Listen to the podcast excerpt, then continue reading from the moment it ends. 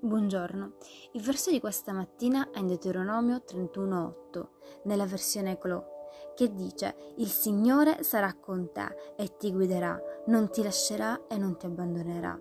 Non avere paura e non perderti di coraggio. Il contrario della paura è la fede. Quando la paura ci paralizza, non solo ci toglie la pace, ma attacca il fondamento della nostra fede. Una buona parte della paura è radicata nel dubbio che Dio sia con noi, che ci farà giustizia e che ci aiuterà. La fede dice sì, Dio è qui, sì, Dio provvede, sì, Dio può ad ogni cosa. Un'altra parte della paura è radicata nelle minacce. La risposta ad ogni tipo di minaccia è la fede nella verità. Amen. Che Dio benedica la tua giornata.